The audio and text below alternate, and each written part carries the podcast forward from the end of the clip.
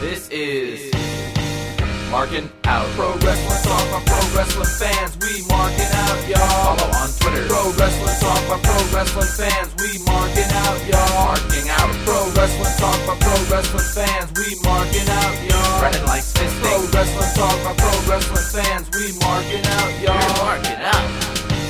Pro Wrestling Talk by Pro Wrestling fans. Welcome, ladies and gentlemen, to a brand new episode of Marking Out, episode 483. Check us out, markingout.com, prowrestlingtees.com slash markingout, facebook.com slash markingout, youtube.com slash markingout11, as well as on Instagram, same address, iTunes, Stitcher Radio, Google Play, I am one of your hosts, Brandon. You can follow me on Twitter and Instagram at BTTG161. I am joined here by Dave. Twitter, Dave the Rave dot Dave the Rave.com. Dave the Rave underscore MO, but he doesn't tweet, so you don't have to follow that. Hey Dave, how you doing? Doing good, holding up very well. How about yourself? I'm doing awesome as always. Sweetness. What you do this week? Not much, just uh, more cooking, I guess, probably, and a, a boatload of Netflix and Amazon Prime and and Disney Plus again. Awesome. There's only very awesome. really the only thing you can do is cook. Yeah, kind of limited. Kind of limited. Yeah, and I know you got back to work. How's that? It's a little bit uh, nerve wracking, but are people actually you know, like coming in? How's that work? What are you gonna do? We're on a reduced schedule, but a lot of patients would rather stay home than come in right now. But like, so, are you getting constant people in there? No, I'm seeing probably two to four patients, five patients, the ma- most that I've seen this week uh, in a day. A lot of people want to stay home, um, and you know, just keep them busy. I have to go next week to get my IV, and I tried on a mask today. Mm-hmm. It covers my mouth, it covers my nose, and it covers my eyes. I feel like that's supposed to lead into a song. It doesn't. It doesn't work properly. Mm-hmm. I don't know what I'm gonna do. like, I, if I pull it down, then my nose is exposed, and if I if I leave it up, then my, it goes up in my eyes. Hmm. So I don't know. Sounds like you got some some issues to, going on. I'm gonna have to dig up a bandana or something. I don't know. Wear a t-shirt. Yeah, yeah. Every, I mean, every every day going with the face mask and stuff. It's the new norm for right now. Yeah, I don't know. I think it might be because my beard or something. That's like it's pushing it up or something. I don't know. That's very possible. That's very very possible. Yeah, I don't know. Yeah. But uh, yeah, there's not really much to say about our weeks, but there is a lot to say about some pro wrestling. Ooh, yeah, a- bro. AEW was live again from Daily's Place in Jacksonville, Florida. Not to be confused where uh, with the place that the Tampa Bay Buccaneers play. uh, but JR and Excalibur were back on commentary with Tony Schiavone. Chris Jericho is obviously incredibly missed. Um, and then they had more staff and uh, wrestlers ringside, which Jim Ross was putting over like all their COVID procedures and then like the the quick tests and everything they did, and mm-hmm. how the mayor supplied them with all the tests and stuff. I don't know, but uh, I yeah. if, I feel like if WWE had that, then they'd be crucified beyond crucifixion. Oh, oh yeah, that's for sure. but the first match of the evening saw Cody defeat Joey Janela which uh, it's really cool to see Joey Janela wrestling Cody on national TV, nonetheless. Mm-hmm. Uh, I didn't think Joey Janela was going to win this because Cody has like the best record in AEW right now. I think it's like nine and zero because of this match. Oh, I thought it was because of his ownership in AEW. Well, I I don't I don't know about that, but it, it, still makes no sense because he can't. Like, why would you be in the rankings if uh, your matches literally don't matter? I don't know. Yeah, yeah, I I totally get it. But and then there's things like about this match I didn't like, where obviously again it comes down to the referees.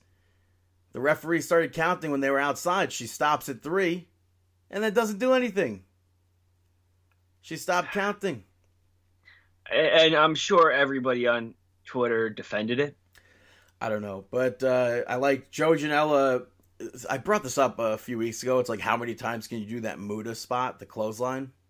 Yeah. He went and tried this. Did uh, not necessarily gonna hit a clothesline. I don't know what it was, but Cody ends up reversing that with a, a disaster kick, hmm and then later on hits a moonsault off the stage onto Janela. But I liked that. And when I see Joey Janela go to attempt a great Muta spot, it makes me nervous due to the fact that we were there when he tried that and and had to go to the hospital. Yeah, it doesn't that didn't end well. Well, I mean, I would say it ultimately ended well because he was at the bar that night.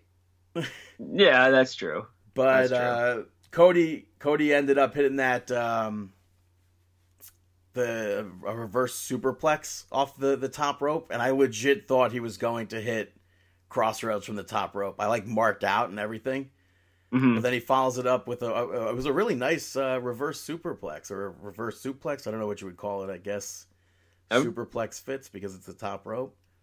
Yeah, superplex. And I- superplex. I popped that uh, Joey Janela reversed the first cross- crossroads. Yeah, it's. I mean, so Janela reversing a finisher or kicking out of a finisher makes sense, but Like he enhancement he, talent not too much. he reversed the the first crossroads, and then I assume it was going to be a second disaster kick. It got turned into a German suplex, but Mm-hmm. overall, I thought this was a really good opening match.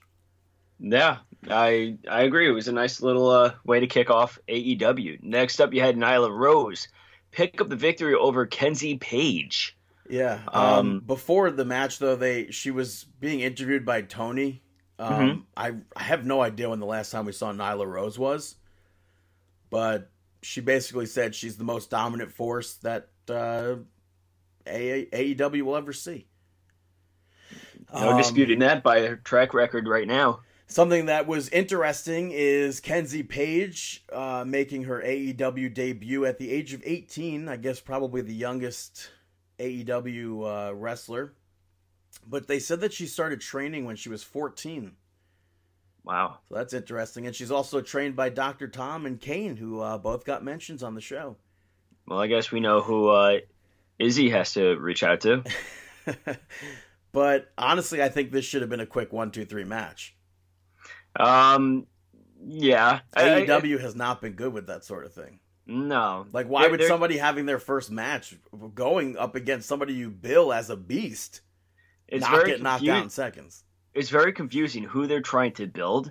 It's like, are they trying to set it up so Kenzie and these other people that they've had in these roles get a contract and get used multiple times? I'm, I don't know. It just doesn't look well. I I do assume that we're not going to. Uh, that's not going to be the last that we see of her because if they're going to be down there live, I assume maybe they'll have her. I don't know if she's based out of Florida or anything, but Yeah, but I mean, that's not look at Doctor how how much Kane offense trained. has Leon Ruff had? right? exactly.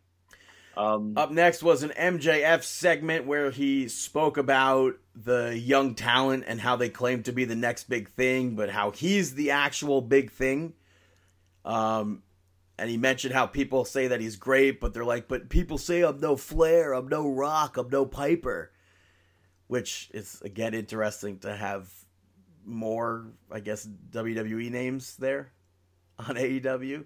I feel like it's the only way that they can get uh, people to tweet. Like I don't know, it gets people to talk. Because of course, if you mention The Rock, everybody's going to start tagging The Rock on Twitter. Well, Twitter. I mean, forget and about that. The Rock, uh, he's already watches it. he already has AEW on his Twitter because Dasha, I don't know what her new last name is. Dasha Fuente is from NXT and and WWE, and now AEW is going to be on the new season of Titan Games, Huh? which I'm looking forward to because that show. It's weird because I don't normally like watch shows like that. It's a little bit of American Ninja Warrior and Yeah. strength stuff, but uh, should be interesting. hmm And one of the women got a contract from WWE out of that last year. When are you applying for it? Yeah, okay. I know you've been training in the backyard right now. Yeah, with a lightsaber and all. Yeah. For Star Trek Day. Up Next next. Shawn Spears was in a pre-tape segment where he spoke about Dustin versus uh, Lance Archer, and he blamed Cody for what happened to Dustin, which was so bizarre because I would have sworn we would have seen the last of Cody versus Shawn Spears. But here they are mentioning it again, and even to top it off a little bit more weird, the next segment was live in the arena. MJF and and Shawn Spears live, both of them together in the crowd with Tony Yeah. Schiavone. I don't understand why you'd have the, the two pre-taped segments if you were just gonna like straight go right live into them.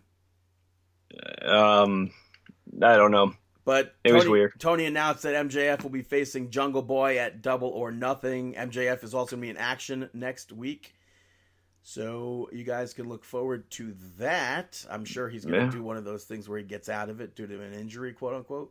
Maybe. Well, next up you had Moxley pick up the victory over Kazarian. This was actually Kazarian's first match in like what? a- First singles match since January 2019. yeah, singles match. Can you tell me how it makes sense to have somebody go toe to toe with a tag team wrestler? Uh, a tag team wrestler go toe to toe with the the actual champion who has not had a, a singles match since January 2009 and, and 19 and get that that much offense in?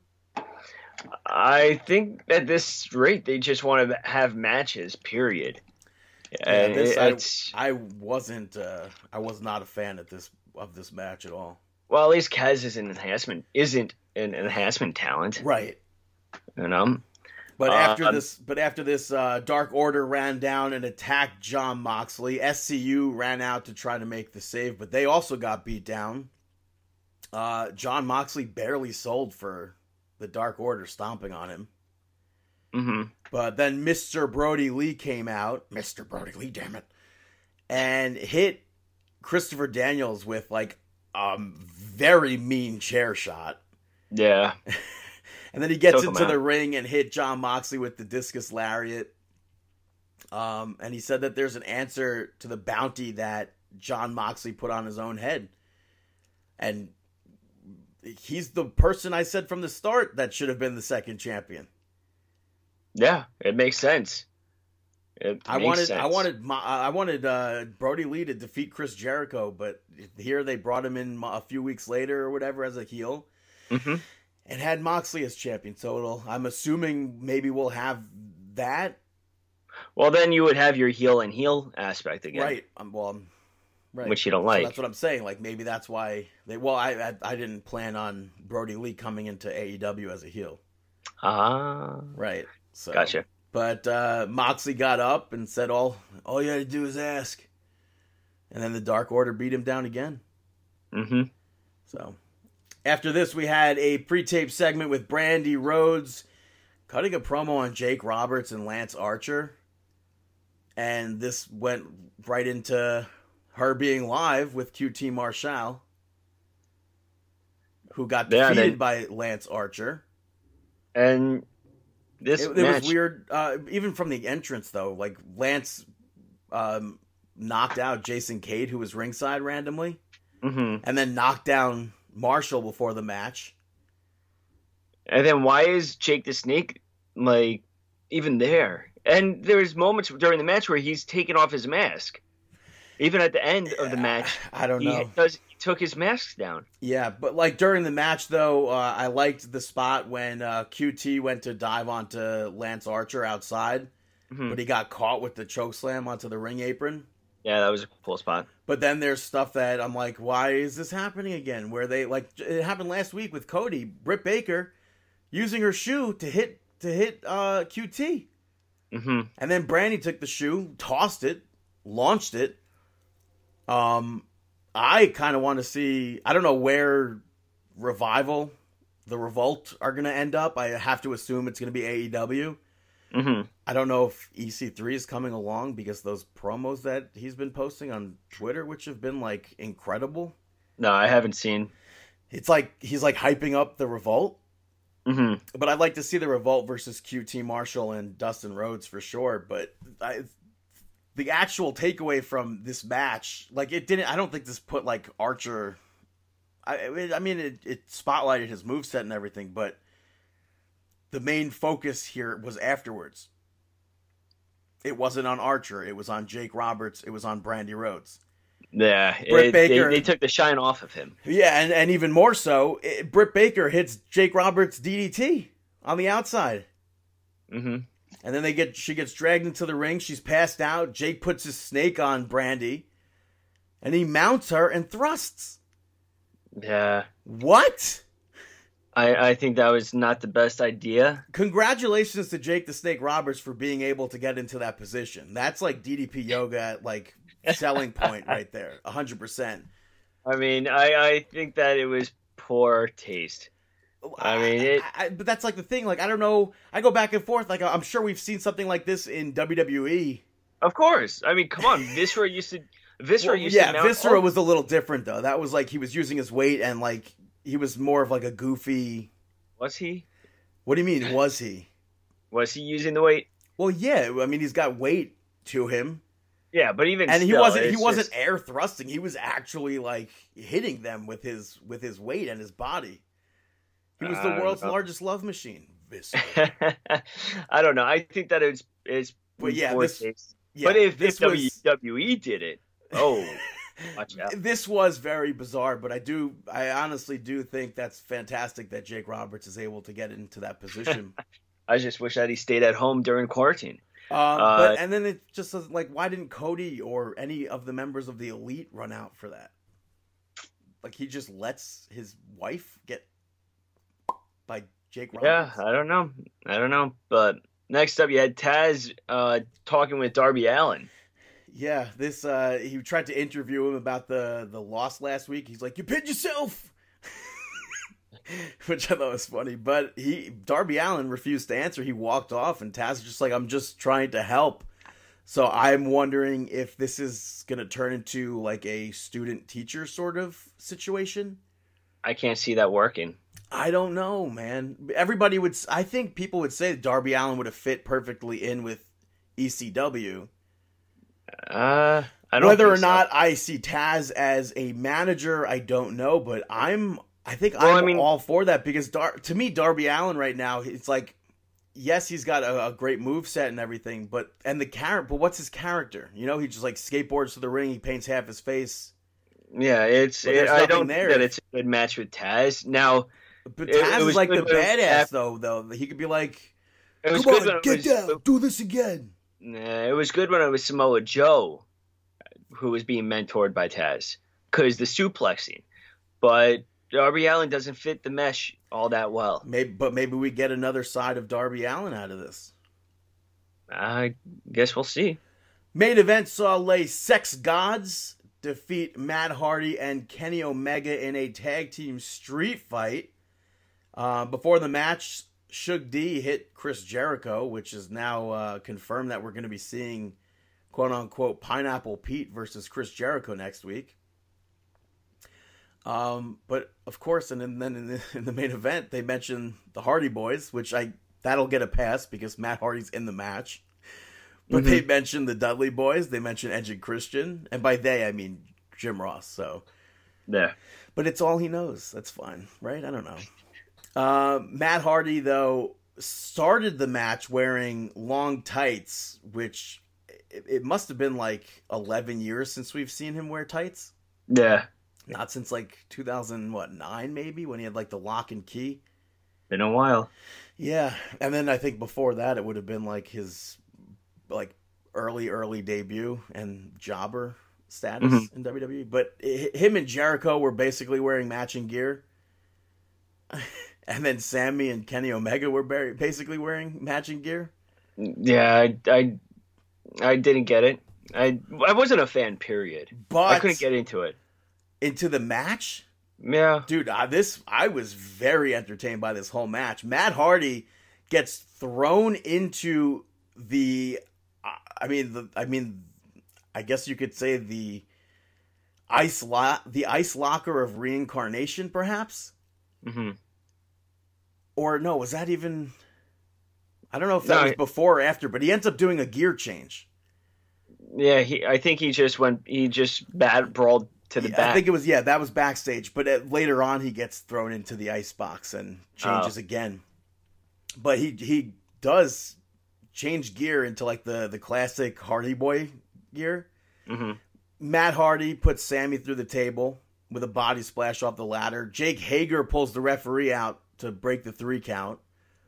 Um, and yeah, okay, so that was towards the beginning of the match. Then would have been the ice box, I think, because he changed into to Damascus Yeah. and got into the golf cart, golf cart, or it's not even a golf cart. I don't know what would you call it, a cart, just a normal cart. I don't know, but talking about carts, what about that that bump that Sammy Guevara took? Stupid. Well, I don't. I mean, I don't know. How do you take something else like? I don't know. First, he uh, he clips Jericho, but then Matt, Matt tells Kenny to get in, and they drove straight into into Sammy, and Sammy like, I I don't even know how to describe that spot. I thought I personally I thought it was great, but I also at the same time thought it was pretty stupid. With like, Yeah, stupid. like, I don't know how do you? It's like it looked like he took it head on. Yeah. So I don't know how you're gonna do something like that. I don't know. I Mm. I don't know. But Kenny ends up hitting that the moonsault from like 15 feet up onto Jake and Chris Jericho, as well as Matt Hardy, which I thought was also a crazy spot um, off of the the cherry picker. hmm And then he went to hit Chris Jericho with the win- the one winged angel, but Santana and Ortiz attacked him. And then they put Matt Hardy through two tables, and then Jericho in the inner circle powerbomb Kenny onto the top of that cart, and they picked him up, and Jericho hit the Judas effect to win. Yeah. Then I thought this was very like heavily inspired by DDT Pro. hmm I what I about that Didn't mind this that match. WrestleMania hardcore match What do you mean? with uh, the golf cart? Oh, with WrestleMania Yeah. 17. Your your favorite? WrestleMania 17, I think, with uh, Raven, Big Show, and King. Yeah. Yep. No, I don't. I would see. Well, I mean, I guess you could say it was even somewhat like that. I don't But know. I, I thought, I thought bad. the, I thought the match was great. I think that was the the best part of the show. Mhm. All right, let's move on to some Monday Night Raw. Monday Night Nitro, which kicks off with the VIP Lounge hosted by MVP, featuring Nia Jax, Asuka, and Shayna Baszler, the women of Monday Night Raw in the Money in the Bank ladder match. Asuka comes out, Shayna Baszler comes out, uh, Nia Jax sits in a chair. The other two are sitting on couches. I have no idea uh, outside of the finish of this why Jax would have been separated on a chair all by herself. And I don't understand why Jax is so easily knocked out. Yeah, I mean, the- she, the- you're yeah. building her like last week. She was hyped up, and Baszler's hyped up. I, like I'm just really, I'm lost. They literally could have done this segment last week when they had that brawl. It ended with uh, Asuka and Shayna Baszler giving each other mutual looks, and they both like kick over or punched um, Nia Jax. The chair falls over, she falls out of the ring and just stays there. Which I think this was a terrible segment. I agree. I Yeah. don't think it did anything for hyping up the match. The only thing good was Oscar. Yeah, well, how does that make sense? Like it's a ladder match. She gets kicked out of a chair. Yep, Last week, this would have made sense with the all the ladder i- incorporation. exactly. I, I don't think that they really needed to be on this week unless it was for a match. But Yeah, well, uh, up next we had a Money in the Bank last chance qualifier gauntlet match for that last spot that took Apollo, or not took Apollo Crews out. Apollo Crews got taken out of the match due to a quote unquote injury. Uh, first match of the gauntlet we saw was Lashley defeating Titus O'Neil, which it's like you and I both mutually texted each other, I believe, saying like, if only, yeah, if only Titus O'Neil got that win. I mean, we know like for a long time he has he has the in ring uh, car- the in ring ability. He has the mic skills. He is so underrated, and it's unfortunate. But Yeah, this it, was, was- a common trend though because I feel like me and you both said the same thing for the next few people that came out. Yeah, this it was rather quick. Uh, out next was Akira Tozawa, which like, hello, come on. Yeah, Not I taking mean, anything away from Tozawa, but against Lashley, there was obviously they were pushing Lashley into that section. Yeah, it was, it didn't last too long. But next up, it, I mean Shelton Benjamin. Yeah, which it definitely sucks that he beat Shelton because I think Shelton Benjamin is is one of obviously one of the best athletes in WWE history, but sorely missed in the Money in the Bank ladder matches. Oh man, I He's know. always And- like one of the bigger highlights of like it was like Shelton Benjamin, John Morrison, Kofi. Kofi. I mean, that, that's the thing. Like, but and Benjamin was featured on the top ten list that they were doing. It would have made sense. But But- yeah, uh I guess for some reason they just didn't and the, and he was good. He like shined in that. As as much as like as as little time as he had, he was like he shined. I know. But after that- shining, yeah, um, uh, Humberto Carrillo came out. Yeah, and defeated Lashley via disqualification because Lashley did not listen to the referee. Now that's like such a bogus thing. I, I don't know. Like it's like And I- Lashley. I Yeah. feel like they weren't even given like time to like, but I guess because he pushed, I think it was Sean, hmm but and Lashley ends up spearing him and beats him down after the after the that portion of the match. And, And, they showed then- well before that they showed Lana backstage trying to console Lashley, and Lashley's just like not having any of it.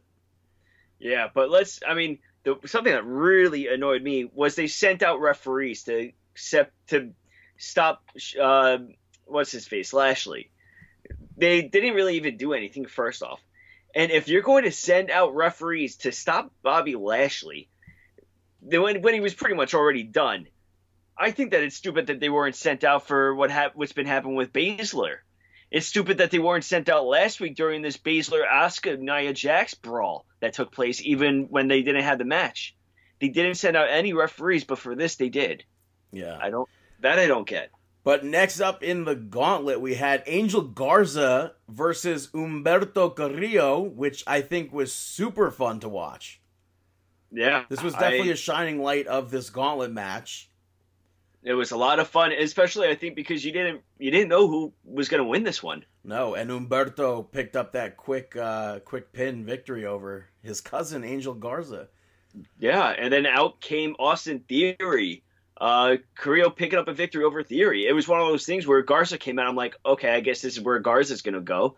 And then, uh, and then that ended. I'm like, oh, cool. Okay, so I guess maybe Theory will pick up the victory. Yeah, he hit that huge superplex, and then Carrillo rolled him up. He he, he uh, held on to his legs. Yeah, but him up. it didn't. It didn't end there. Before we say where what happens next, I Yeah. was I texted you. I was like, "Watch, this ends with Brock Lesnar coming out and gets back in, finds his way into the damn Money in the Bank ladder match. Probably goes on to wins it, wins it. Win Yeah. it. but uh, yeah, Humberto Carrillo wins with that quick roll up, and out comes AJ Styles. AJ Styles, we have not seen since WrestleMania, since the Boneyard match. The dead man himself. Yeah, um, I, I think uh, maybe a little awkward when he returns wearing gear based off of a defunct stable now. Unfortunately, because Gallows and Anderson are no longer there. That's true. So, like, what is the OC right now? Is it just AJ Styles and Finn Balor? I'm just Yeah, it could, could have just been left off. You know. But uh, AJ Styles versus Humberto was another really good portion of this gauntlet match. hmm I think Carrillo has a bright future in WWE. I know it's we've kind of like not seen him in recent weeks, hmm kind of been like pushed to the side. But uh, him, Angel Garza, Austin Theory, Andrade, they all have incredibly bright futures. Uh, hopefully in WWE. Yeah, it's a, a ton of fun to watch their matches, and it, they're always entertaining. Uh, after the match was over, AJ Styles attacked Humberto Carrillo. And Styles cuts a promo about being alive. He's like, Undertaker isn't here to steal my spotlight. Which I was like, yo, Undertaker's about to come out. but uh, Yeah, AJ Styles started threatening to throw people off of the, the roof, yeah. off of I mean, towers. I'm starting to think that maybe they're going to do a spot like that. I I mean maybe this is how they're going to write off Maverick. yeah. But like it's, I don't going to know be like, like the, the Vince McMahon uh, limousine. We've seen people do spots like like WCW, I believe, did that with Big Show or the Giant, I should say, where Giant got pushed off of the edge of the building. Mm-hmm. so I'm not gonna put it past WWE. I like if AJ Styles is saying I will do whatever it takes to win the Money in the Bank ladder match, including tossing Rey Mysterio or somebody off of the top of the Titan Towers. I'm not gonna put it past WWE of maybe doing a spot like that. It's so difficult because they can do so much now that it's going to be like that cinematography aspect to it. Yeah, and Um, shot simultaneously. Yeah, I still, yeah, I'm still calling thing. for Baszler to take Rey Mysterio out or something. But I think that would be hilarious and it would be huge. Uh, um, later on, Aleister Black responded, um, questioning how it felt to be buried alive. A question for you: Do you think that one of the females, maybe Baszler, maybe Nia Jax, will climb up to grab the male Money in the Bank? I mean, they never said that you can't grab the briefcase of the other gender. I don't. I mean, I don't know if WWE is there. It would be in- interesting. I really just don't think WWE is there though. Mm-hmm. Like Impact is obviously there. Mm-hmm. Yeah. What was if this was a move towards that impact with Blanchard? That would I mean, it would have to. It would, in my eyes, the only person I could see winning is it's Baszler. Becky? No, Baszler. Becky's the champion. What do you? Well, I mean, I mean, winning a male title. Oh no, the only person I would see so far. Well, I mean, maybe Rousey, but in this match, Shayna Baszler. Yeah, That would be interesting seeing Baszler compete against the men. I mean, I I think that would be fine. I think that would be uh, entertaining matches. obviously, people are gonna dislike that and hate on it as they do with all things, but Of course, I'd that's the- be I mean, completely fine with that. But then they'd be like, "Oh, what's stopping a man from grabbing the women's big time?" that. I mean, nothing at all. Which we've already seen, but James Ellsworth did not win the briefcase. But That's true. Um, but Aleister Black was just like AJ Styles is gonna wish that he was buried deeper than six feet. And then later on, furthermore in the night, Rey Mysterio cut a promo on the Money in the Bank ladder match, which I popped because he was wearing a shirt of him from like, uh, I mean, he was on it. It was probably a newer shirt, but hmm it was like probably from 1995, the image of Yeah. him. So I don't know if Rey Mysterio is going to come out victorious on that in that match, or if he'll maybe get thrown off the roof, or like I said, Shayna Baszler chokes him out or something. Doesn't even make the make it past the elevators. I have no idea. I I don't know. I have no clue what to expect. I mean, do you think it's possible we do see R-Truth in this? That's what I was when when as soon as uh, AJ Styles won, I was like, but but what about R-Truth? I, I think it would be incredibly hilarious to see R-Truth because it's one of those aspects where there's so much stuff going on where he could be like, oh, whoops, my bad. I thought this was a 24 seven match. I thought you were Gronk or something like that. Yeah, I mean, what happens if, like, he's just hanging out in the elevator or something, or sitting in the press room waiting for, uh, thinking that he's waiting for Gronk? Yeah, I think that would be very interesting. I think. Um. Oh, I forgot what I was going to say. Oh, I want Otis to wear what he was wearing on Valentine's Day. I don't really see that happening, but I think it'd be funny with like the the cut off blazer. That would, yeah, that would be cool. After Right. that, after all that segment, though, Seth Rollins was interviewed in the ring, and Charlie Caruso asked him about Buddy Murphy versus Drew McIntyre, and he's like, "Whatever is meant to be, it'll be." And then it was basically just like a, a repeat of what Seth Rollins has been saying about the Universal Championship and how it's not Drew McIntyre's time. Hmm uh, which she later interviewed Buddy Murphy about it, and uh, she questioned why he's been loyal to Seth Rollins, and he's like, "We needed each other. When Rollins took me under his wing, I needed him, he needed me, and." He hopes to maybe one day be on the same level or maybe beyond that level of Seth Rollins. which had me marking out, obviously. Of course. like, uh, yeah, hell yeah, I'd want Buddy Murphy to be like up there, Universal Champion one day. That'd be cool. I think he's got, yeah, like I said with uh, Humberto and Andrade and, and Theory and Angel Garza, he's another one that is like, sky's the limit. If they if they use him correctly and, and do everything, I think there's no reason why he can't. I think it's very possible. Up next, backstage, MVP was hyping up Vink and uh, Shane Thorne, Brendan Vink and Shane Thorne. So it seems like they're sticking with MVP being like some sort of manager for the team, even though he doesn't come out to the ring with them. Yeah, he's like the the voice for them, but it seems like MVP's the voice for everyone like the past few weeks. But more, So- I mean, more importantly, I think just because like we saw them kind of, well, not debut, but in that random cutoff segment Yeah, with MVP. But this led into Brendan Vink and Shane Thorne actually picking up a victory over the Two Fly Crew, which I believe is their name. I thought it was Two Fly Dudes or something. But Ricochet and Cedric Alexander. I was hoping that Brendan Vink and Shane Thorne would win this match.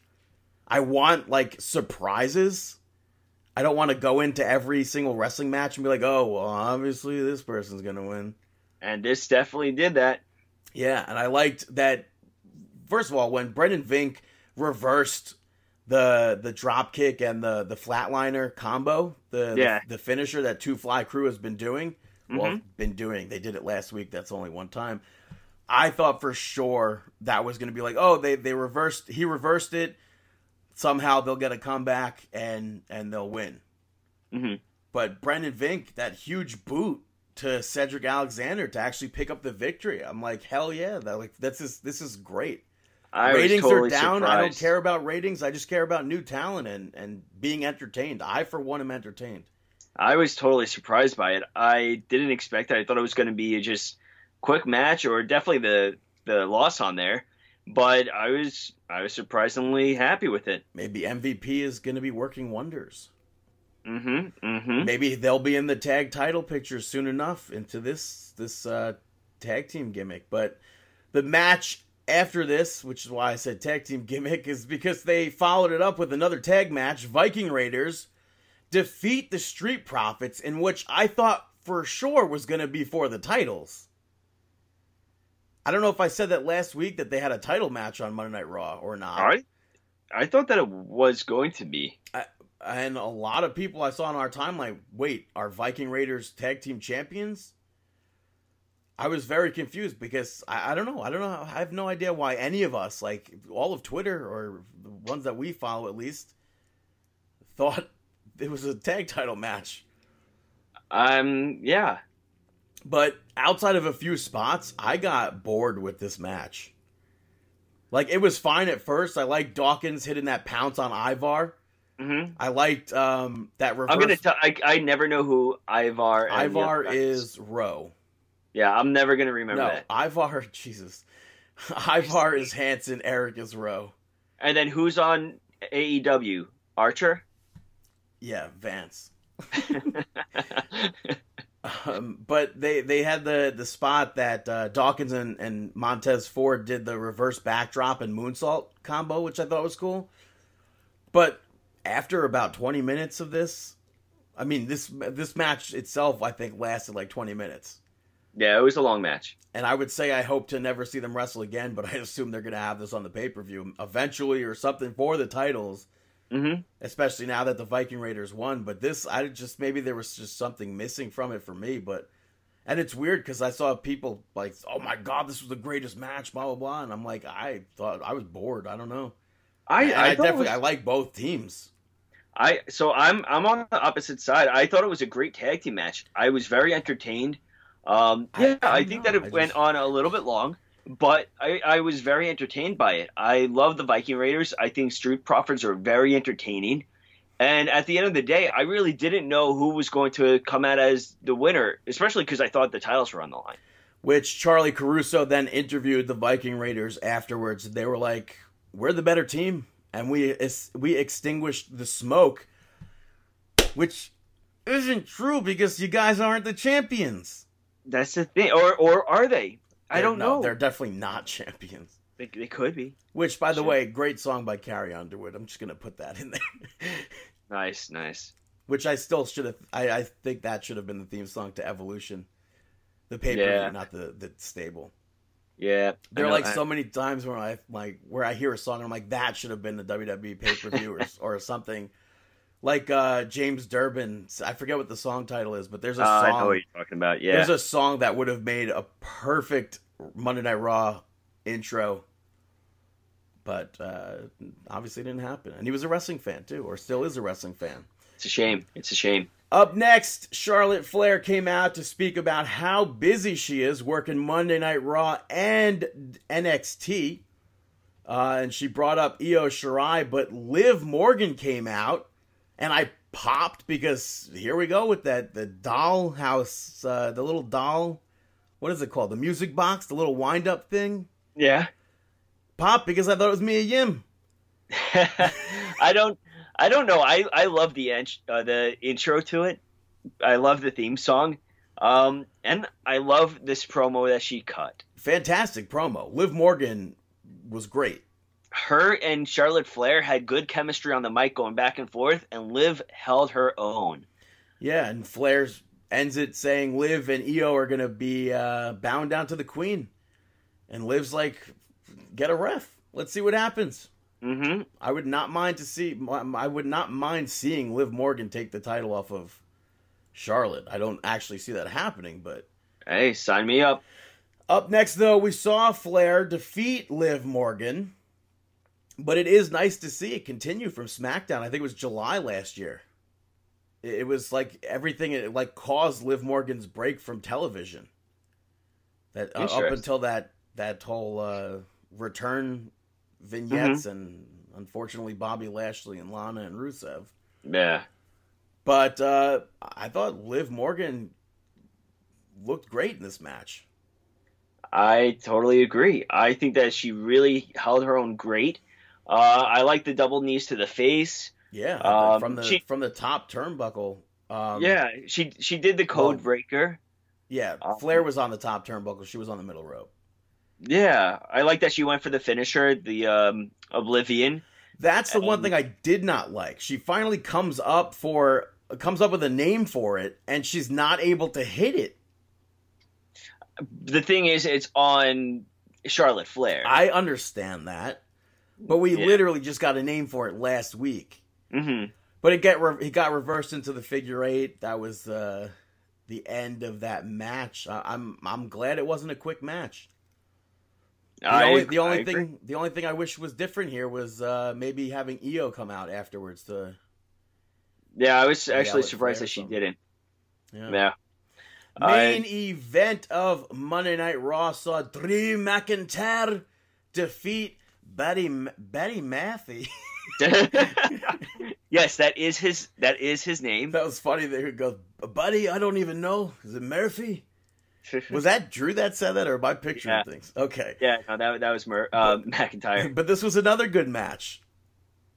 I thought we were going to see Murphy win with like Seth Rollins helping him out or get one over on McIntyre because he was out, not ringside at first, but he was out there watching the match. hmm So I thought we were going to see Murphy defeat McIntyre here, which like fuels the fire, Yeah. but that didn't happen. And I liked when uh, Murphy was taunting Drew McIntyre doing the three, two, one countdown. Yeah. and he ran at Drew part. McIntyre only to, only to get hit with the claymore. Yeah, that was a good part. It was an entertaining match. It was a lot of fun, and then you had the Rollins aspect where he was there. Yeah, and after that match, he like inched towards the ring, and uh, McIntyre like, "Come on, get in the ring, get in the ring," and McIntyre beg, You begged, sound begged. like Bret. Bret, Yeah. get the ring, get the goddamn ring. No, that's that's No. McIntyre. I I really want to thank everybody here in Rahway, New Jersey. That's Bret the Hitman Hart. Bret the Litman Hart. I play beer pong now. Probably sounds nothing like him. I don't know. How's your Owen? It's high. that hurts my throat. It really does. I'm Owen Hart. I'm Owen Hart. Aye, aye. Is that but is that even remotely close? I don't know. no, no, no. What do you mean no? It's got to be a little close. Okay, yeah, we'll go a little. What am I, a roadside or a nugget? Somewhere. uh, moving, moving on. Use the moving. hashtag hashtag Owen Hart Memorial Month this whole month. His birthday was this week. Would have been 55 years old. Wow. Yeah. It's it's weird. I still I said it a few weeks ago. It's weird watching those matches back then and seeing him do the backflip from the top rope, uh, and all just his the moves that he would do. And then Nobody reali- was doing them. yeah, but then but the weird thing is people were doing them. Just it was in Japan. Oh, well, yeah. You know and that's the weird that's so weird to me to realize that people were like that blew my mind what he was doing This is But- a, a very weird segue. Uh, not even Yeah. a segue, a weird tangent, I should say. But have you ever seen him wrestle live? have i ever yeah yeah i think we've seen him we've seen him before on monday night ross What do you mean we? I the very first event was the uh, one of his last seven matches. really Yeah, it was 1999, April 24th. Yeah no i've i i'm almost positive i've seen him live before You more yeah, likely because you went. I mean, SummerSlam '98 you went to, right? yeah Yeah. So but that was uh, unless he um he came out at some point because he was in the dungeon mask uh match oh right. so he wasn't even at ringside for it. But I feel like I've seen him on Raw before. Yeah, I, that the very first event that I went to was was that live event. So I Yeah. would, I had no. The only match that I would have ever seen Owen Hart live in was um, New Age Outlaws defeating Jeff Jarrett, Owen Hart, and uh, Edge and Gangrel in a triple threat tag. That's off the top of your head. No, I tweeted it earlier Oh, in the week.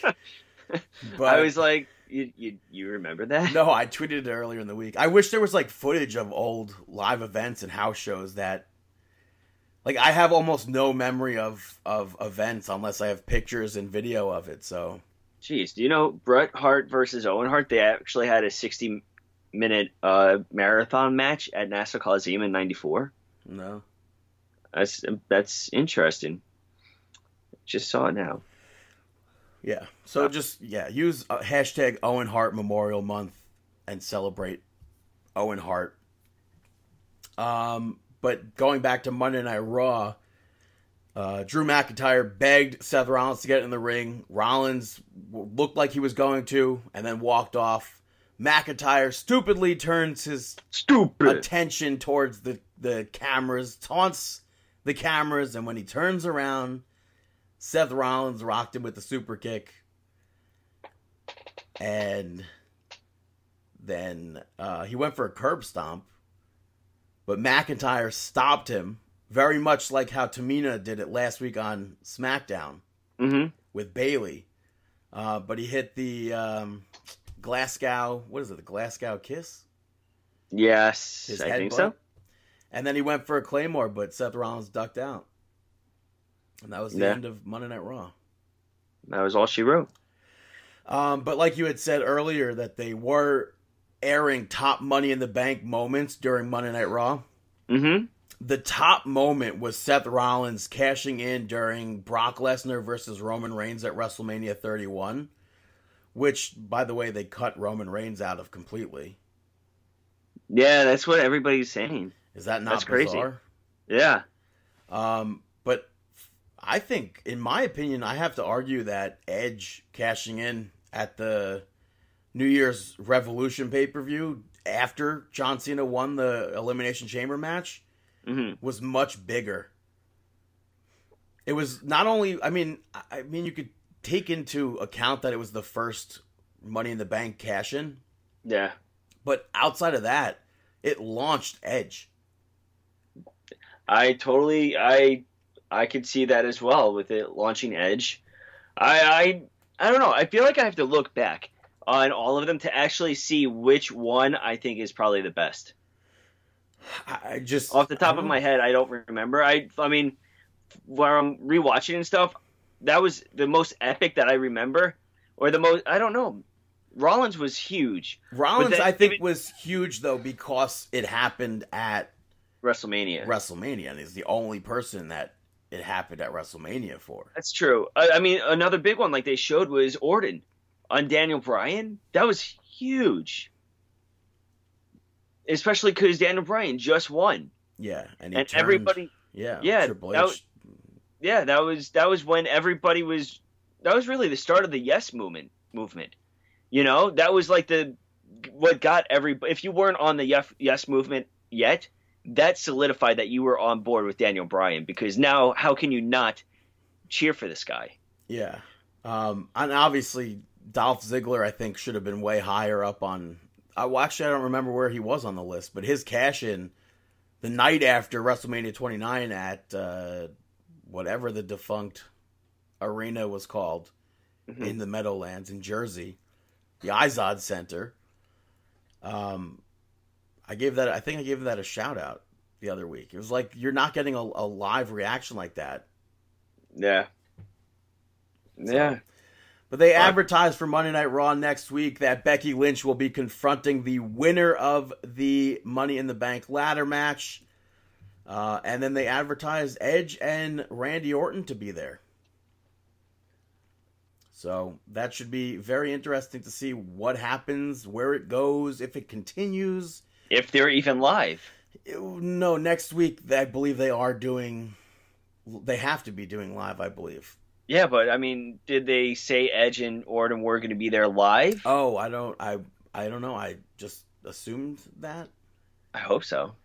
And I think Hope the so. the Money in the Bank, they obviously outside of the the one Money in the Bank hmm saga, that's taped already. But I think they're doing live. The other matches will be live. Gotcha. Roger that. That was Monday Night Raw. Moving on to NXT, which kicks off with Johnny Gargano picking up the victory over Dominik Dijakovic. Nice job. Johnny, much like Candice, has a new theme song, has new gear. Um, Yeah, they're they're little. They're bad. They're mean. yeah, Take them serious. I forget You who? I said. I, I if his gear. I remember saying if his oh if his gear was green, it would have reminded me like Velocity. hmm That's what that's what I tweeted. But uh, Candice ended up coming out during the match to cheer Johnny on. Um, I mean, uh, as far as an I opening mean- contest goes, I was I was a fan of this, and it's like stuff like this makes me miss Takeover because that would be like a, a really good Takeover esque match. Hmm Obviously, I well, I don't even know. If, maybe for like a title or something because I don't see that just being a normal singles match Yeah, these it's days. very thrown together. But I'm happy Dijakovic's facing someone instead of Keith Lee or uh, Priest. Yeah, and it's weird. Like Dijakovic has like nine inches on Gargano, but to me, it never felt like little versus big, hmm which I think just shows off how good both of them are. Yeah, I could So- definitely understand that. And then Next uh, up- Candice, she ends up trying to uh, distract the referee while Johnny unties the top turnbuckle pad. The referee catches him, but he eventually did rip it off when Dijakovic had him up for a power bomb, and he reversed Dijakovic into it with a Hurricane Rana into the, the exposed turnbuckle, and he hit that slingshot DDT, which is now called One Final Beat. Quick, what is Candice LeRae's new finisher called? Oh, uh, the Sister Maker. The, sister. The Widowmaker? Yeah, that's the one. Is it Widow? Or, Widow. or is it Sister. No, it can't be Widow. The Widowmaker is what's her name's finisher? Uh, the sister or something.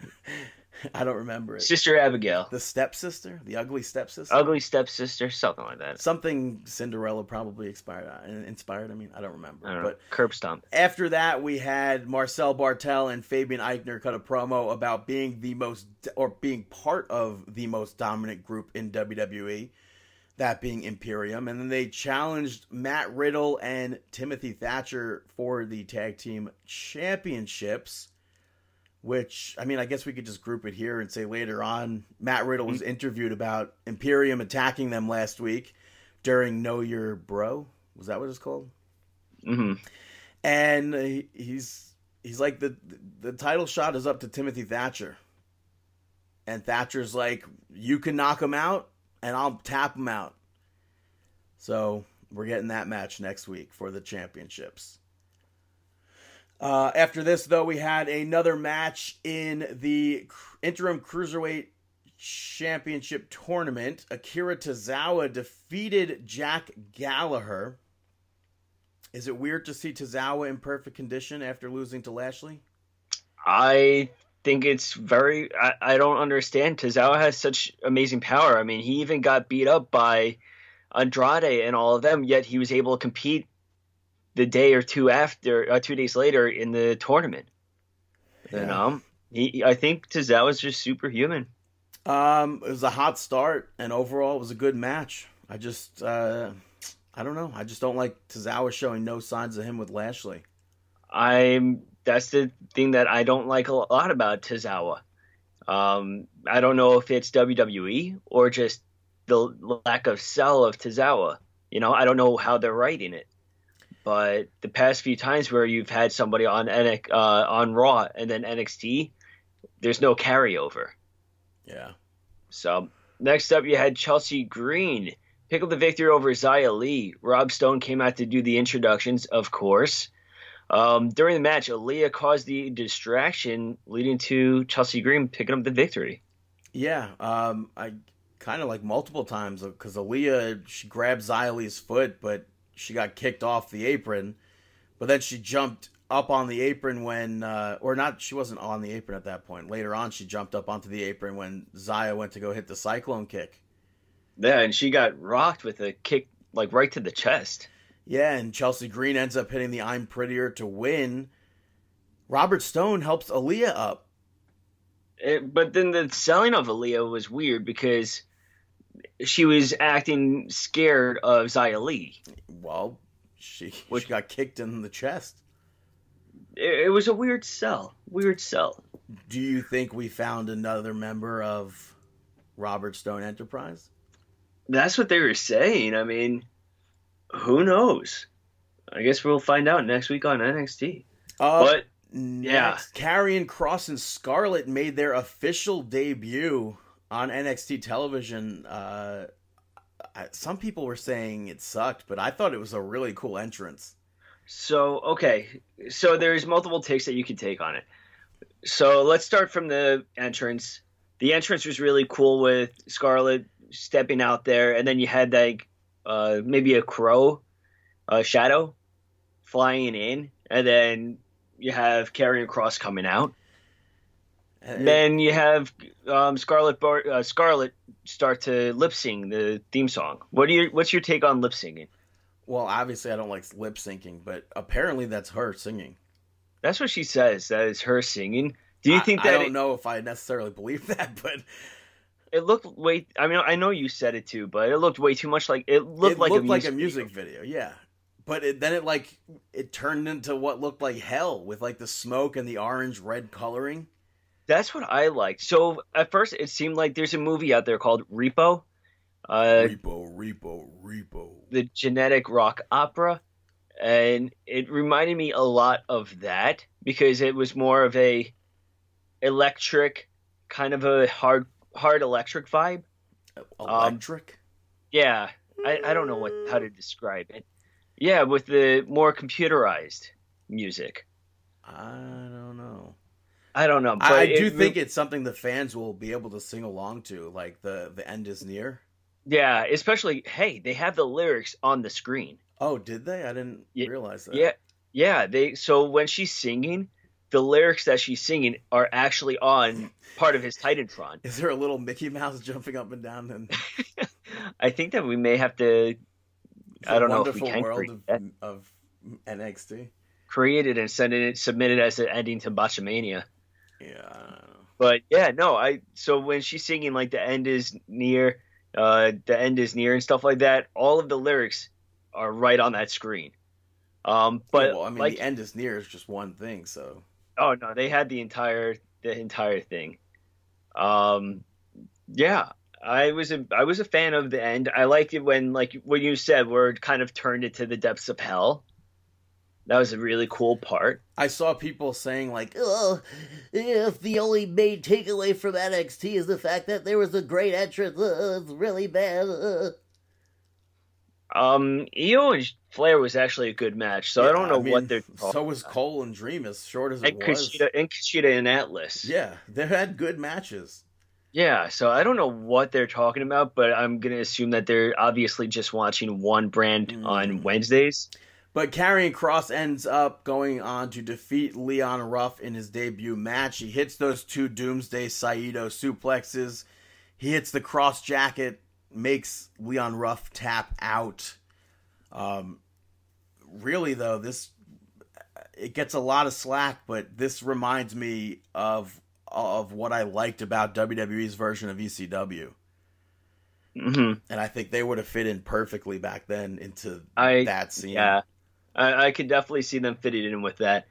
I see what you're saying, and this is a great example as to how a match like the like a squash match should go. yeah. You Up- know, there's no offense or anything. This is how it should be. Up next for the NXT Women's Championship, we had Io Shirai pick up the victory over Charlotte Flair via disqualification. I know, and it stinks because we did we saw Flair use the kendo stick for a DQ in the past, right? Definitely, yeah. Yeah, I feel like she's used it in the past. Um, maybe against Io. I don't remember. No, I would say something on like Becky or something like that. I, Or- yeah, or, I, I or know. Sasha Maybe Asuka. or Asuka could have been. Maybe Asuka. I feel like it happened too, But which during, makes sense because they mentioned about Io being tag team partners with Asuka yeah, in Japan. But I I was a fan of this match. I thought Io Shirai held her own. Um, I like if when- anything, I thought Flair was lacking in the match. oh, What do you think? well, I always think she's lacking in the match, but Except that one match that where he said with Rhea Ripley. yeah. But I liked uh, when Io did that Matrix duck into a kip up. I don't think we've ever seen like I don't remember ever seeing something like that. Obviously, we've seen Trish Stratus do a, a, a Matrix thing, Mhm.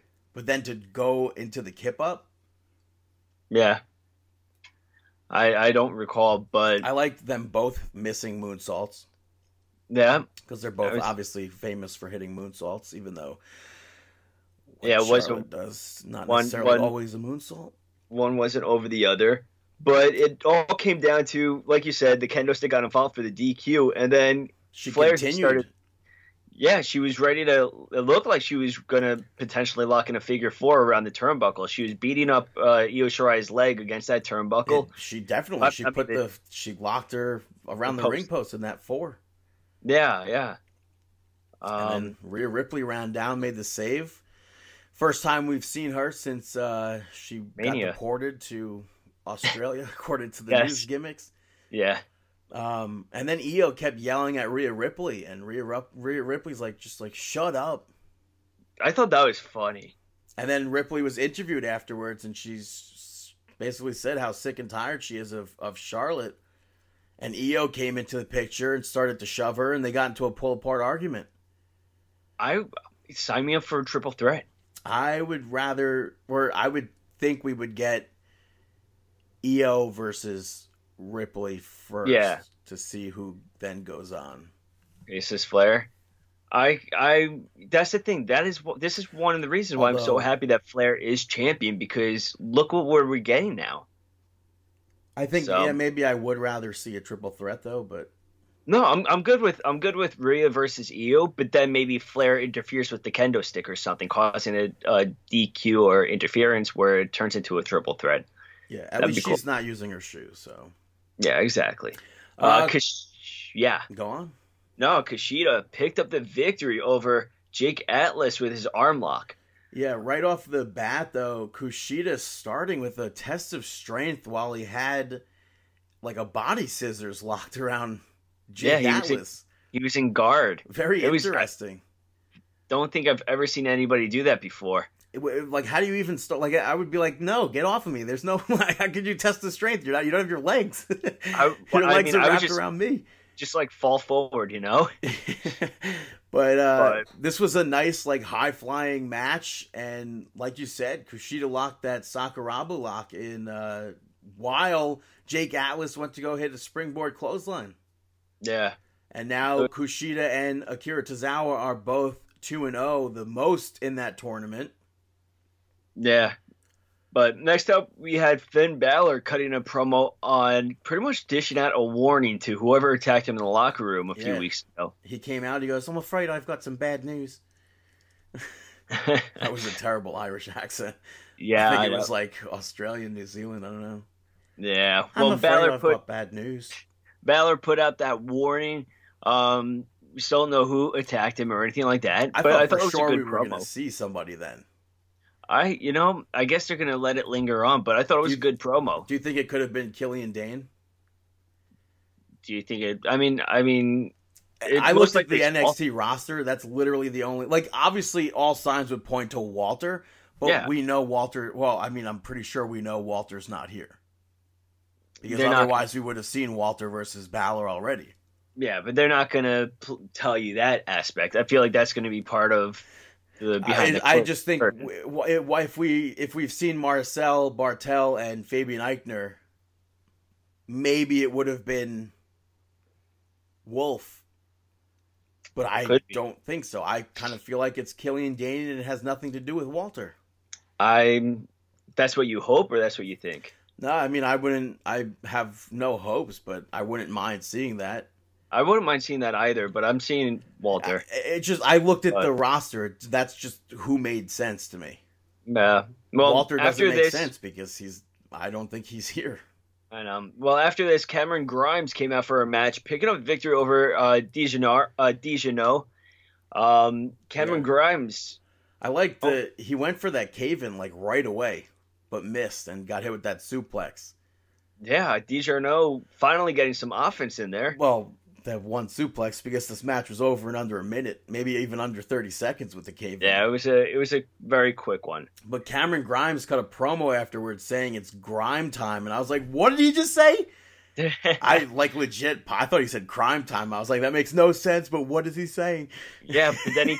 I know, but then he continued on saying that he would slap Finn Balor if he was in front of him. Yeah, he was saying he deserves more than what he has, and and Balor snuck out there, and he's like, if I if I was here, I would slap Balor if I was face to face with him.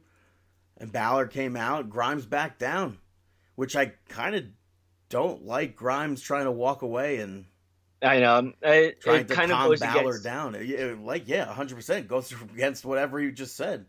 Yeah, it goes against his gimmick, kind of like that. He, I feel like his gimmick is more of a Crash Holly, like I stand, like a little guy, a little guy standing up for himself. And it, I know Finn Balor's not a tall, a big guy or anything, but I wanted to see Grimes kind of stand up for himself. Well, I believe they have a match next week. Man, it should should be a great match. But Um, next up, Yeah, Yeah. next up was the main event for the NXT Championship. Adam Cole. Baby For some reason in my head when I said Adam Cole, I was like, oh my god, did I just say Michael?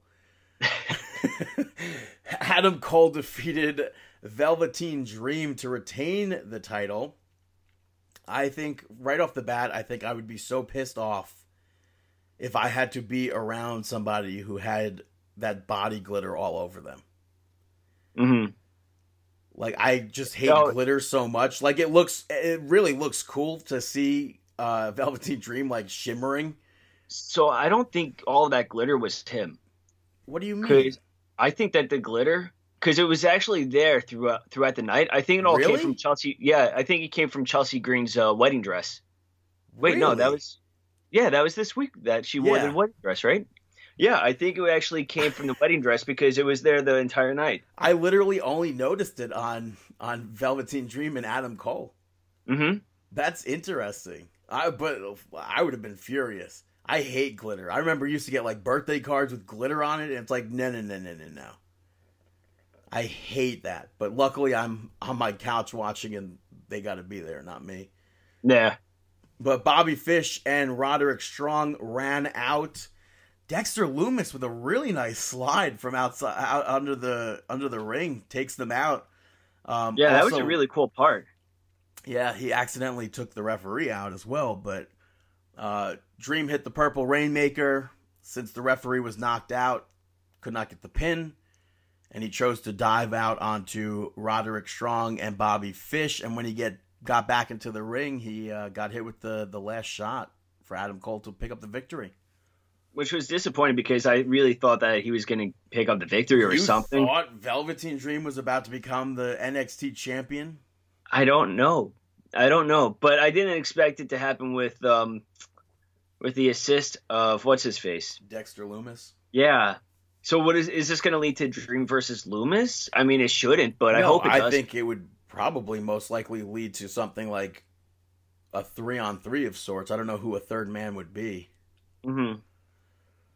Perhaps I don't- No, that, I don't know. That wouldn't make sense. I was going to say Karrion Kross. I know. I, I was just thinking of that too, but yeah, I don't know. It was still a fun match. Yeah, I it was it sucked because it was a rather quick, maybe like seven minute match or so. But it's fine, I guess. The, the selling of Velveteen Dream is still amazing. Yeah. And uh, that was NXT. Moving on to SmackDown. The show opens with Otis and Mandy Rose backstage. Uh, he's checking on her from her injuries from last week. And she's like, just focus on your Money in the Bank match. I'm ready for my match. Uh, which then cuts to Sonya Deville warming up backstage. Ziggler walks in to talk to her. And she's like, I'm ready. This is five years worth of beatings I'm to give her. And uh, the opening contest saw Sonya Deville defeat Mandy Rose, which uh, I thought was a really good match. Mandy Rose attacking Sonya Deville right off the bat. And uh, some weird things. I, I don't know if we've ever seen Sonya Deville ripped uh, Mandy's lashes off during it. We have seen that before. Have we? I want to. Yeah, I feel like Alexa Bliss has done that to someone. oh, maybe we have. I, f- I definitely feel like it happened in a match before, and we were like, that's so weird. But I- yeah, I thought that it was a good match, and it's kind of cool because this is a throwback to the uh, NXT event that I went to in upstate New York. They wrestled each other there? Yeah, it was Mandy versus Sonya. I do think it maybe should have been like a uh, double count out because Charles Robinson stopped counting at like seven, Oh yeah, which is weird. But uh, Mandy eventually got back in the ring with Sonya. She went for her bicycle knee, but Sonya ducked it and rolled her up to get that big victory. That's what I'm talking about. Next up, you had the Forgotten Sons and Miz and Morrison pick up the victory over Lucha House Party alongside the New Day. Yeah, um, Forgotten a- Sons are still impressing. yeah I really wish. Uh, I don't know if there's footage anywhere. I, I tweeted Dash Wilder seeing if he by any chance has footage of Revival versus um, Forgotten Sons or Revival and Cassius Ohno versus Forgotten Sons from two different NXT live events because I feel like that match would be really cool. Yeah, that probably would. I'm Um, still waiting. I'm still waiting for Gunner to get have his singles run. Yeah. Um, in regards to this, though, I don't know when the last time we saw a Lucha House Party wearing matching gear, so I appreciated that. Um, Yeah, it's been a while. But this was a, a fun match. Like early on in the match, when all eight of them were brawling in the ring at the same time, hmm the faces came out on top, and then Kofi, Big E launched Kofi Kingston out onto the Forgotten Sons, and then Lince dove out onto uh, I think it was Miz. So it was cool, and I liked uh, Kofi doing one spot. He did like a leapfrog over Big E to do a leg drop. I thought that was a, a good spot. Yeah, I thought that was pretty interesting.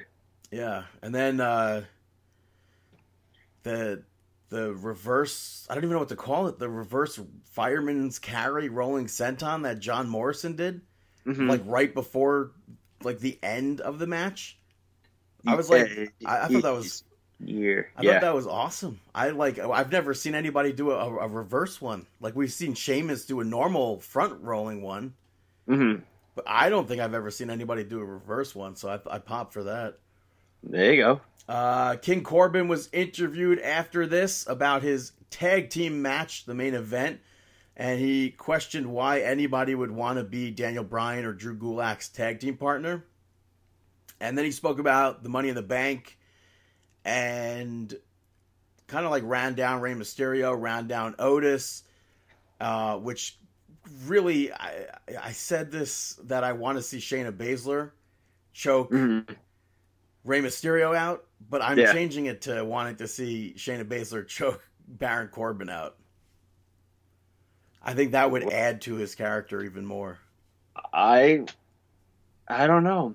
I can't I can't see that happening. Where he like ge- accidentally gets in her way or something, and she gets pissed, so she locks him in the in the submission. I don't think that would be good for him. Why not? He's like a he's a heel that does cheap tactics all the time. Something like rewind back to him get- Roman Reigns. They had the the dog food for how many months? I I could see him do the uh like get punched by her, but not get choked out by her. or whatever. It doesn't matter. But after Yeah. this, we had Renee Young speaking to Jeff Hardy, who spoke about the fans, um, and and basically like thanking them for for and hoping that they stick with him for one last run in WWE. Which uh, this was cut off by Sheamus.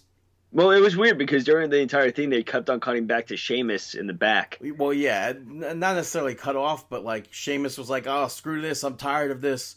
And then Jeff Hardy's like, "Oh, Sheamus, I can feel you. Where are you? Come out here!"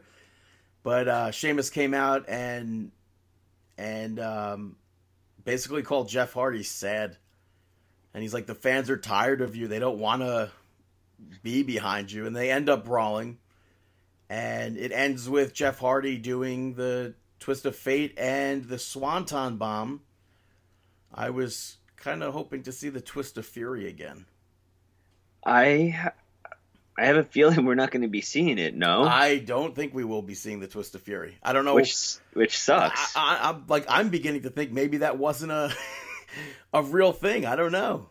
I I I agree with you. I think maybe I have no idea what happened there. Well, because but it well, like it wasn't. It was a like a twist of fate setup, but it goes into like a swinging neck breaker situation. Yeah, So and then what happened to Jeff Hardy's other twist of fate that he used to do into the stunner? yeah, yeah, yeah. Oh, that that was the one that I was thinking you were talking about. No, I would when he returned like this year, he was doing he just did like a twist of fury. Michael Cole called it. Michael Yeah. Cole called it, and everyone's like, "Nah, that's a twist of fate." Blah blah blah blah. But it's like, no, that's not a twist of fate. He did like the setup for the twist of fate, but it was a swinging neck breaker. I don't know. But next up, you had Lacey Evans and Tamina no, you didn't. You had the face to face segment with Braun Strowman and Bray Wyatt. Oh, I thought that the face to face you were talking about was the Sheamus and Jeff Hardy going face to face. Braun, uh, Braun You came out. You weren't specific. Yes, I was. Braun came out and uh, and spoke about Bray Wyatt, obviously, and Bray came out asking for an apology, which Braun is absolutely not giving him. Bray's just like, "Come home, come home to us," and uh, and presented Braun with the the black sheep mask. And all the the funhouse puppets are like, "Come home, come home," which I'm kind of shocked that Ramblin' Rabbit wasn't like, "No, Brian, no, Braun, don't do it." but I, I, I guess I was kind of waiting for the Fiend here, but I in the same like when I think about it, it wouldn't make sense for the Fiend to be here because it's Bray Wyatt versus Braun Strowman. Yeah, I think we're gonna get more mind games on Sunday than anything else. But I like, I don't, I wouldn't mind seeing the Fiend show up during the match though. That's the thing. They could, you, you know, you're in an office building. No, Wait, no, that's not. They're not doing that there, right? no. Uh, that would have been nice. I also think does if the fiend shows up, is that a DQ? I don't know how that works. Um, I don't think so. I don't think so. Like the way we when we see Bray Wyatt and the Fiend on TV together, they're presented as if they're two different people. To me, Yeah, I wouldn't count it unless they have like the teleportation. Yeah, I wouldn't count it as a DQ. But I, the only time that we're gonna see the fiend is if it's after the match. I, I don't think we're gonna see the fiend though. Yeah, I don't know. But Yeah. now we have the tag team match of Lacey Evans and Tamina defeating Boss 'n' Hug Connection, who uh, they weren't necessarily on the same page from the start. They kind of argued about who should start the match off. Yeah, Bayley's like I know, like she was like I know better or something like that. Yeah. Um, and I liked Corey Graves calling out the referee for not DQing them for being in the ring for over the five count. Yeah. That's like if we we we get pissed when AEW does it, I'm certainly going to call it out when WWE does it.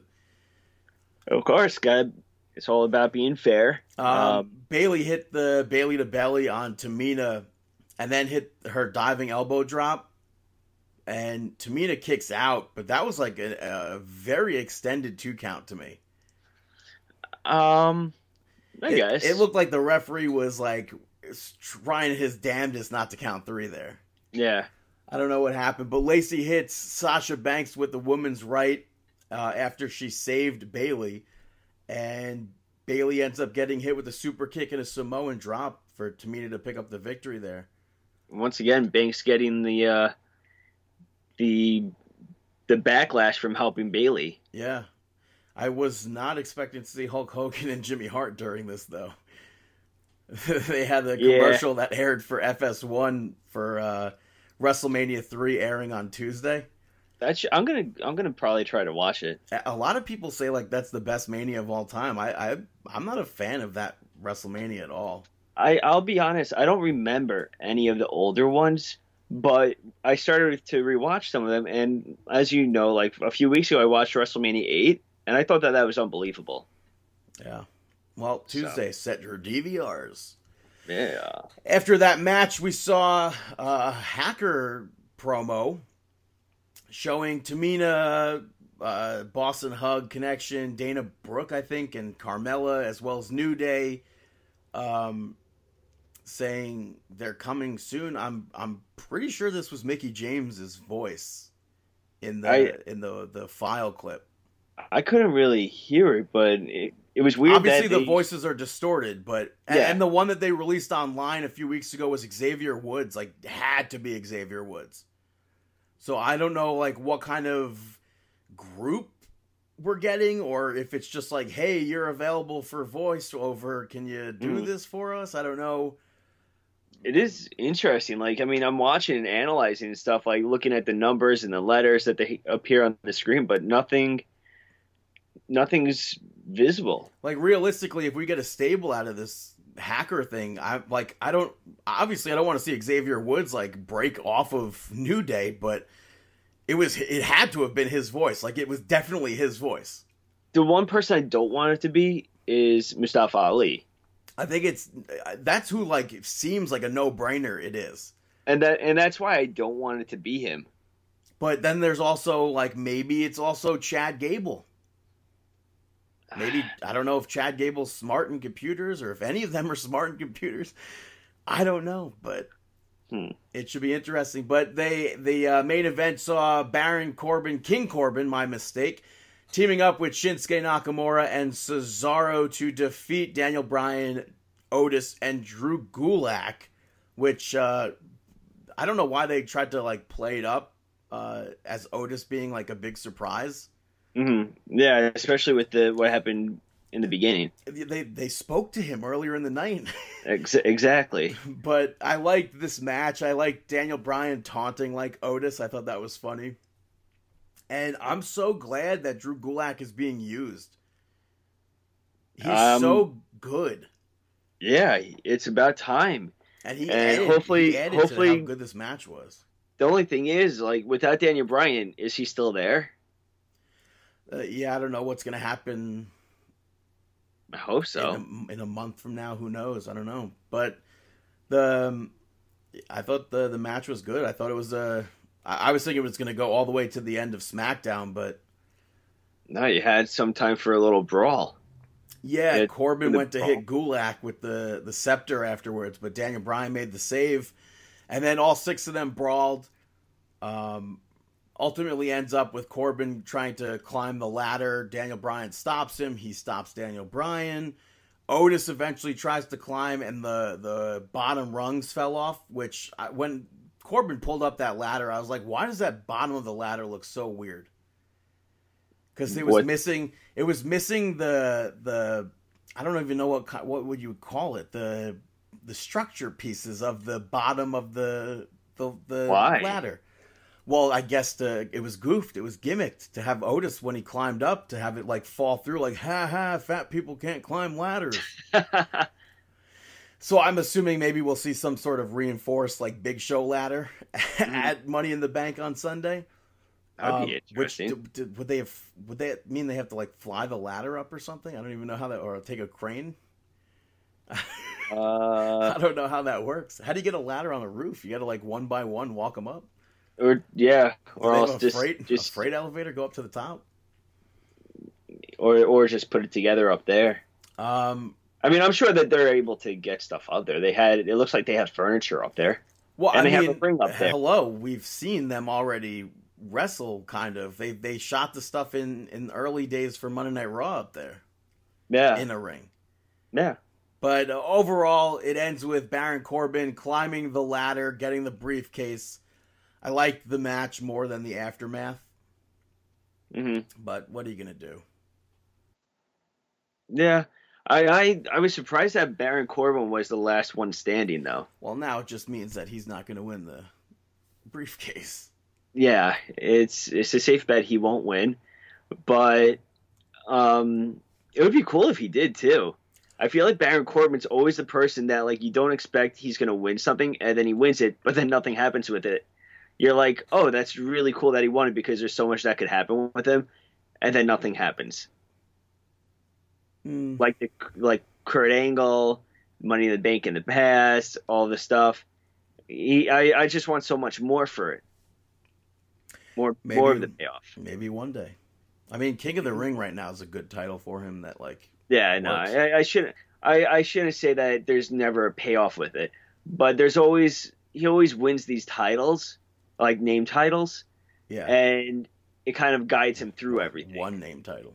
Well, I mean, he had the Money in the Bank, but Yeah, and then the C, uh, what is it? The oh yeah, the COO or whatever. Yeah, whatever. General manager, perhaps.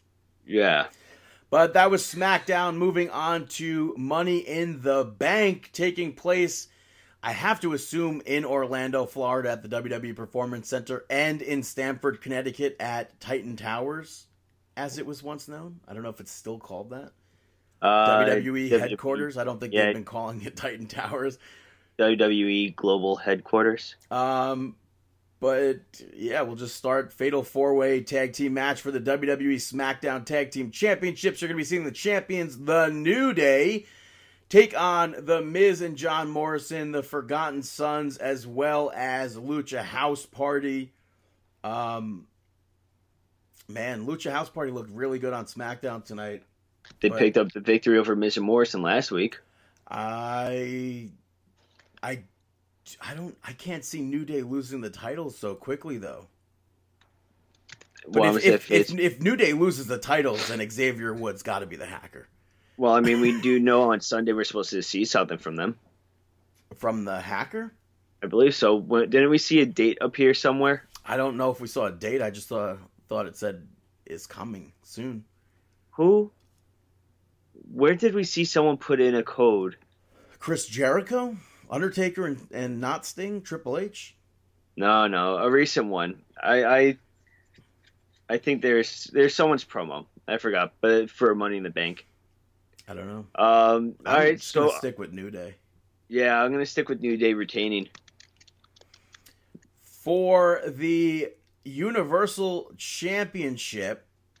We have Braun Strowman versus Bray Wyatt. I'm gonna say Braun Strowman. I'm gonna go with Braun as well. I think he's going to retain. I think this is gonna lead into the Fiend as it usually does. WWE SmackDown Women's Championship on the line. Bayley defending the title against Tamina. Going to say Bayley. I don't know why they expect us to think that Tamina is going to pick up a victory. I mean, she looks. She's. They've been building her up to look strong, but I I don't. mean, I, she can kicked never. out of Bayley's two moves tonight. So Nah, I'm going Bayley as well. Um, let's go with the Money in the Bank ladder match for the World brother, these are going to be the main events. contract, huh? These are going to be the main events. Definitely no. Well, I figure I figure the WWE Championship. I mean, all right, fine. WWE Championship on the line. Drew McIntyre defending against Seth Rollins. I'm going to go McIntyre. Yeah, I think we're all the only thing that's going to take us different are going to be the two Money in the Banks, maybe. Maybe, I'm, yeah. I'm saying Drew McIntyre as well. All right. And then both bo- the Money in the Bank ladder match for the women's championship contract and the the the men's championships contracts happening at the same time. We have That's Asuka. gonna be so cool. We have Asuka versus Shayna Baszler versus Nia Jax versus Dana Brooke versus Lacey Evans versus Carmella, kind of technically versus Daniel Bryan versus Rey Mysterio versus Aleister Black versus King Corbin versus Otis versus AJ Styles. Uh, for the women's Money in the Bank contract, uh, it's hard not to say Shayna Baszler, but she's like at one point like she could be like easily locked in a closet or something, or like a, a conference room.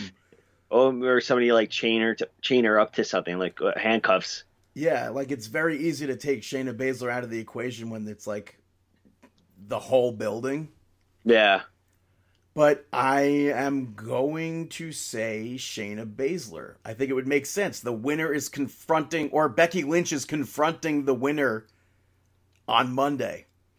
Yeah. Which is like how like that to me also is kind of weird because like Becky Lynch is champion, here she's confronting the winner.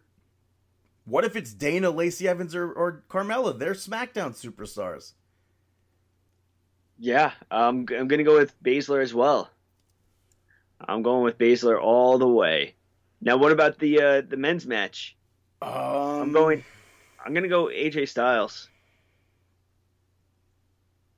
He's like the most like likely, but then he's on Monday Night Raw. But then again, you I don't I don't know if I see. You know I don't. You know what I don't. Daniel Bryan's a good pick. King Corbin is a good pick. I'm changing Shayna Baszler to unfortunately. Dana Brooke. Well, no, I was gonna say unfortunately Lacey Evans, but part of me really wants to say see Dana Brooke like thrive. Right, Nia Jax is a good pick too. I mean, especially with what happened with her and Becky. Um, I'm gonna say Lacey Evans. Okay, your favorite wrestler. It's gonna be so stupid when I'm wrong, but and it's And gonna what- be even more stupid when I'm right. yeah. And what are you Uh, picking for the men? I'm. Uh, this is a reach, but I'm gonna say Rey Mysterio. Why? There has to be a reason why they've been saying, "Oh, this is the, the one thing he's never accomplished in his long wrestling career, So this way his he thirty plus year wrestling career." he loses, he gets all down on himself. Dominik comes in, Dominik's not coming out. helps him out. Well, the night after on Raw, Rey Mysterio is all upset. He says that he's going to retire. Dominik comes in and says, "No, no, I want to have a match with you." They did this already. Exactly. I, it, gonna that's, happen again. it- that's also very plausible. I could see that something like that happening because of the situation we're currently in. Yeah. But I'm sticking with Rey Mysterio. Who do you have? You have Shayna Baszler, and you picked AJ Styles. Yeah, Baszler and Styles. That's our that's our two differences: AJ Styles and Lacey Evans, and Rey Mysterio and Shayna Baszler. That's how it goes. Yeah, Hey. but that's Money in the Bank. Now, how about some shout outs? This is Droopy Dog, and you're listening to Brandon's shout Shoutouts. Upload is getting the first shout out. It's a brand new show on Amazon Prime starring Robbie Amell. It was created by Greg Daniels, who co created King of the Hill. He adapted The Office for the United States audience. Um, he created Parks and Recreation. He Mhm. has a new show coming out on Netflix with uh, Steve Carell called Space Force, based on the uh, quote unquote Space Force. I saw I saw that there was a trailer out for that, but I didn't get a chance to watch it. Yeah, but basically, the bare bone explanation of the show upload is that after you die, you're able to be uploaded into an afterlife where you'd live there as long as it's, I guess, paid for, or Did- or you could just be dead. Are you sure you didn't pr- do this last week? Yeah, Some then somebody else just told me about this show too. I'm. It looks sure really I, good. Pretty sure I told you about this. I, I know one of the girls at work told me about it too. It, it looks really funny. Yeah, it, it. I thought it was really good. I finished. It's ten episodes, like five hours long, I guess. hmm Uh, next up is a also a brand new show came out in April on Netflix called Never Have I Ever, which was co uh, yeah co-created by uh, Mindy Kaling. Um, basically, it's a teenage dramedy, but the reason why it's getting a shout out is because John McEnroe is narrating it. And it's funny to hear John McEnroe talk about like teenage drama. Uh, that is interesting.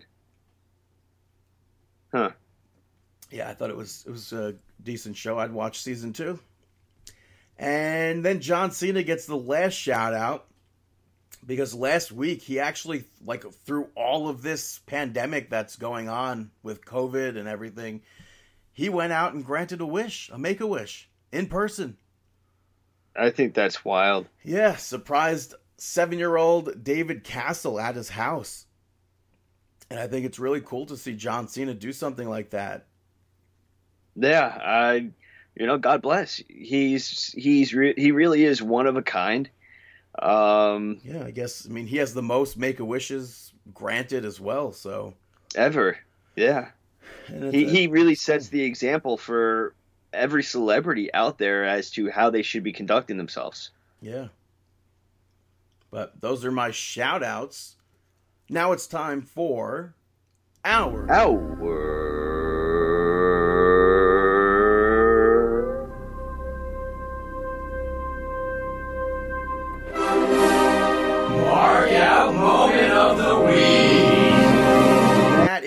right, our mark out moment of the week. I have like wrestling and non wrestling related ones. oh, Like alright. I, I've mentioned before, I it was a shout out. I think Neil Sedaka has been doing like these mini concerts during the week and posting Mhm. them on Facebook and YouTube. Mhm. And one of the songs that he did recently, um, in these quote unquote mini concerts was "While I Dream," which is a song he did way back in like 1956 when he was in the Tokens Mhm. which like I guess after he left, their most famous song is probably "The Lion Sleeps Tonight." But I That's wanted to hear, song. I wanted to hear Neil Sedaka sing that like in a more current day. Like I, I would prefer to have been there live, but I was like so happy. Obviously, like the the key is different and his voice isn't what it used to be. But uh, I was like so I marked out so much to hear that, and there's like one more song maybe that I want to hear left, like from the mini concerts. But Mhm. uh, other stuff I, I popped that the Undertaker was announced for WWE The Bump on a special edition Sunday, and then uh, Kevin Nash is announced for next Wednesday. That's that's should be cool. Uh, it's And it's all leading up to Undertaker's uh, show, right? yeah, he has his docu series, or I don't know if it's a series or just a documentary coming Sunday night. But it's like the bump. I, I really think is the best show associated with WWE. They've had obviously The Rock was a guest appearance via video for Triple H, but they've had The Rock, they've had Triple H, now The Undertaker, which is a huge get. Like the the next like big thing would be to have somebody like Vince McMahon or something. Like they keep topping themselves. Taker is like a huge guest to have. I'd say so. You got The Um, Rock, Triple H. It's going up and up. Yeah. Also, uh, Matt Hardy changing gimmicks that we mentioned earlier. Yeah, that was pretty cool. Um, do you have any markout moments? I have so many more. I feel like. Um, no, I got zero. Well, I'm going to continue and say um, Rob Gronkowski making his WWE uh, video game debut via Supercard. I don't know anyone who plays the game. I don't know what it's about, but I still think it's cool that he made a uh, an appearance in a WWE video game. Oh, I I I marked out for watching the Rick Root selling spots, Oh, selling I- atomic drops. I hate that stuff. I mean, it's so gimmicked and over the top. But as a kid, when I was watching it, I kind of do remember seeing it and thinking like it was a funny spot, you know, because the bad guy is reacting. He just got hit in the nards, and he's he's in pain. So you're laughing I and mean, stuff. depends on where you. Uh, Yeah, of course, depends. But you know, it was one of those spots where, as a kid, you're watching and you're just laughing at it because it's so silly. But now that you're an adult watching it, it's like that's totally overselling it, but whatever. Yeah, and then I, I guess like my my last uh, mark out moment. Do you remember a few days ago, or maybe last week, when I uh, or two weeks ago, I think maybe when uh, I brought Taylor Swift up to you? Yeah, And, and due to her Instagram post, everyone's like, "Oh my God, something's happening on a May 8th. yeah, new new CD. Well, it wasn't a new CD though, but she announced that um, on ABC and then Hulu and Disney Plus, I think the following day, she's going to be having the City of Lover concert special, Oh, which was filmed in, in September in Paris. When like I, I don't, I still have no idea how fans like won tickets from all over the world mm-hmm. because like I feel like I should have been there. yeah. But I guess the biggest question I have through all of this that since she's being added to Disney Plus, uh, does that make Taylor Swift a uh, Disney princess? No, I, I don't know, man. I don't know, Uh, yeah, but I'm looking forward to that. That comes out May 17th, next Sunday, I believe. So Mhm. that should be cool. That's uh, that's all, folks. yeah. Take it home. This was episode 483. Thank you so much for listening. Have a happy Mother's Day also to all you uh, mothers that are listening, if that's a Yeah, happy Happy Mother's Day. Uh, yeah, check us out. Facebook.com slash marking out, YouTube.com and Instagram.com slash marking out 11, markingout.com, at marking out on Twitter, at Chris Sweendog, at Dave the Rave underscore MO, at BTTG161 on Twitter as well as Instagram because I do that. Um, we wish you the The Pro Wrestling Tees.com says marking out. Best of best luck of luck in your the future endeavors. Have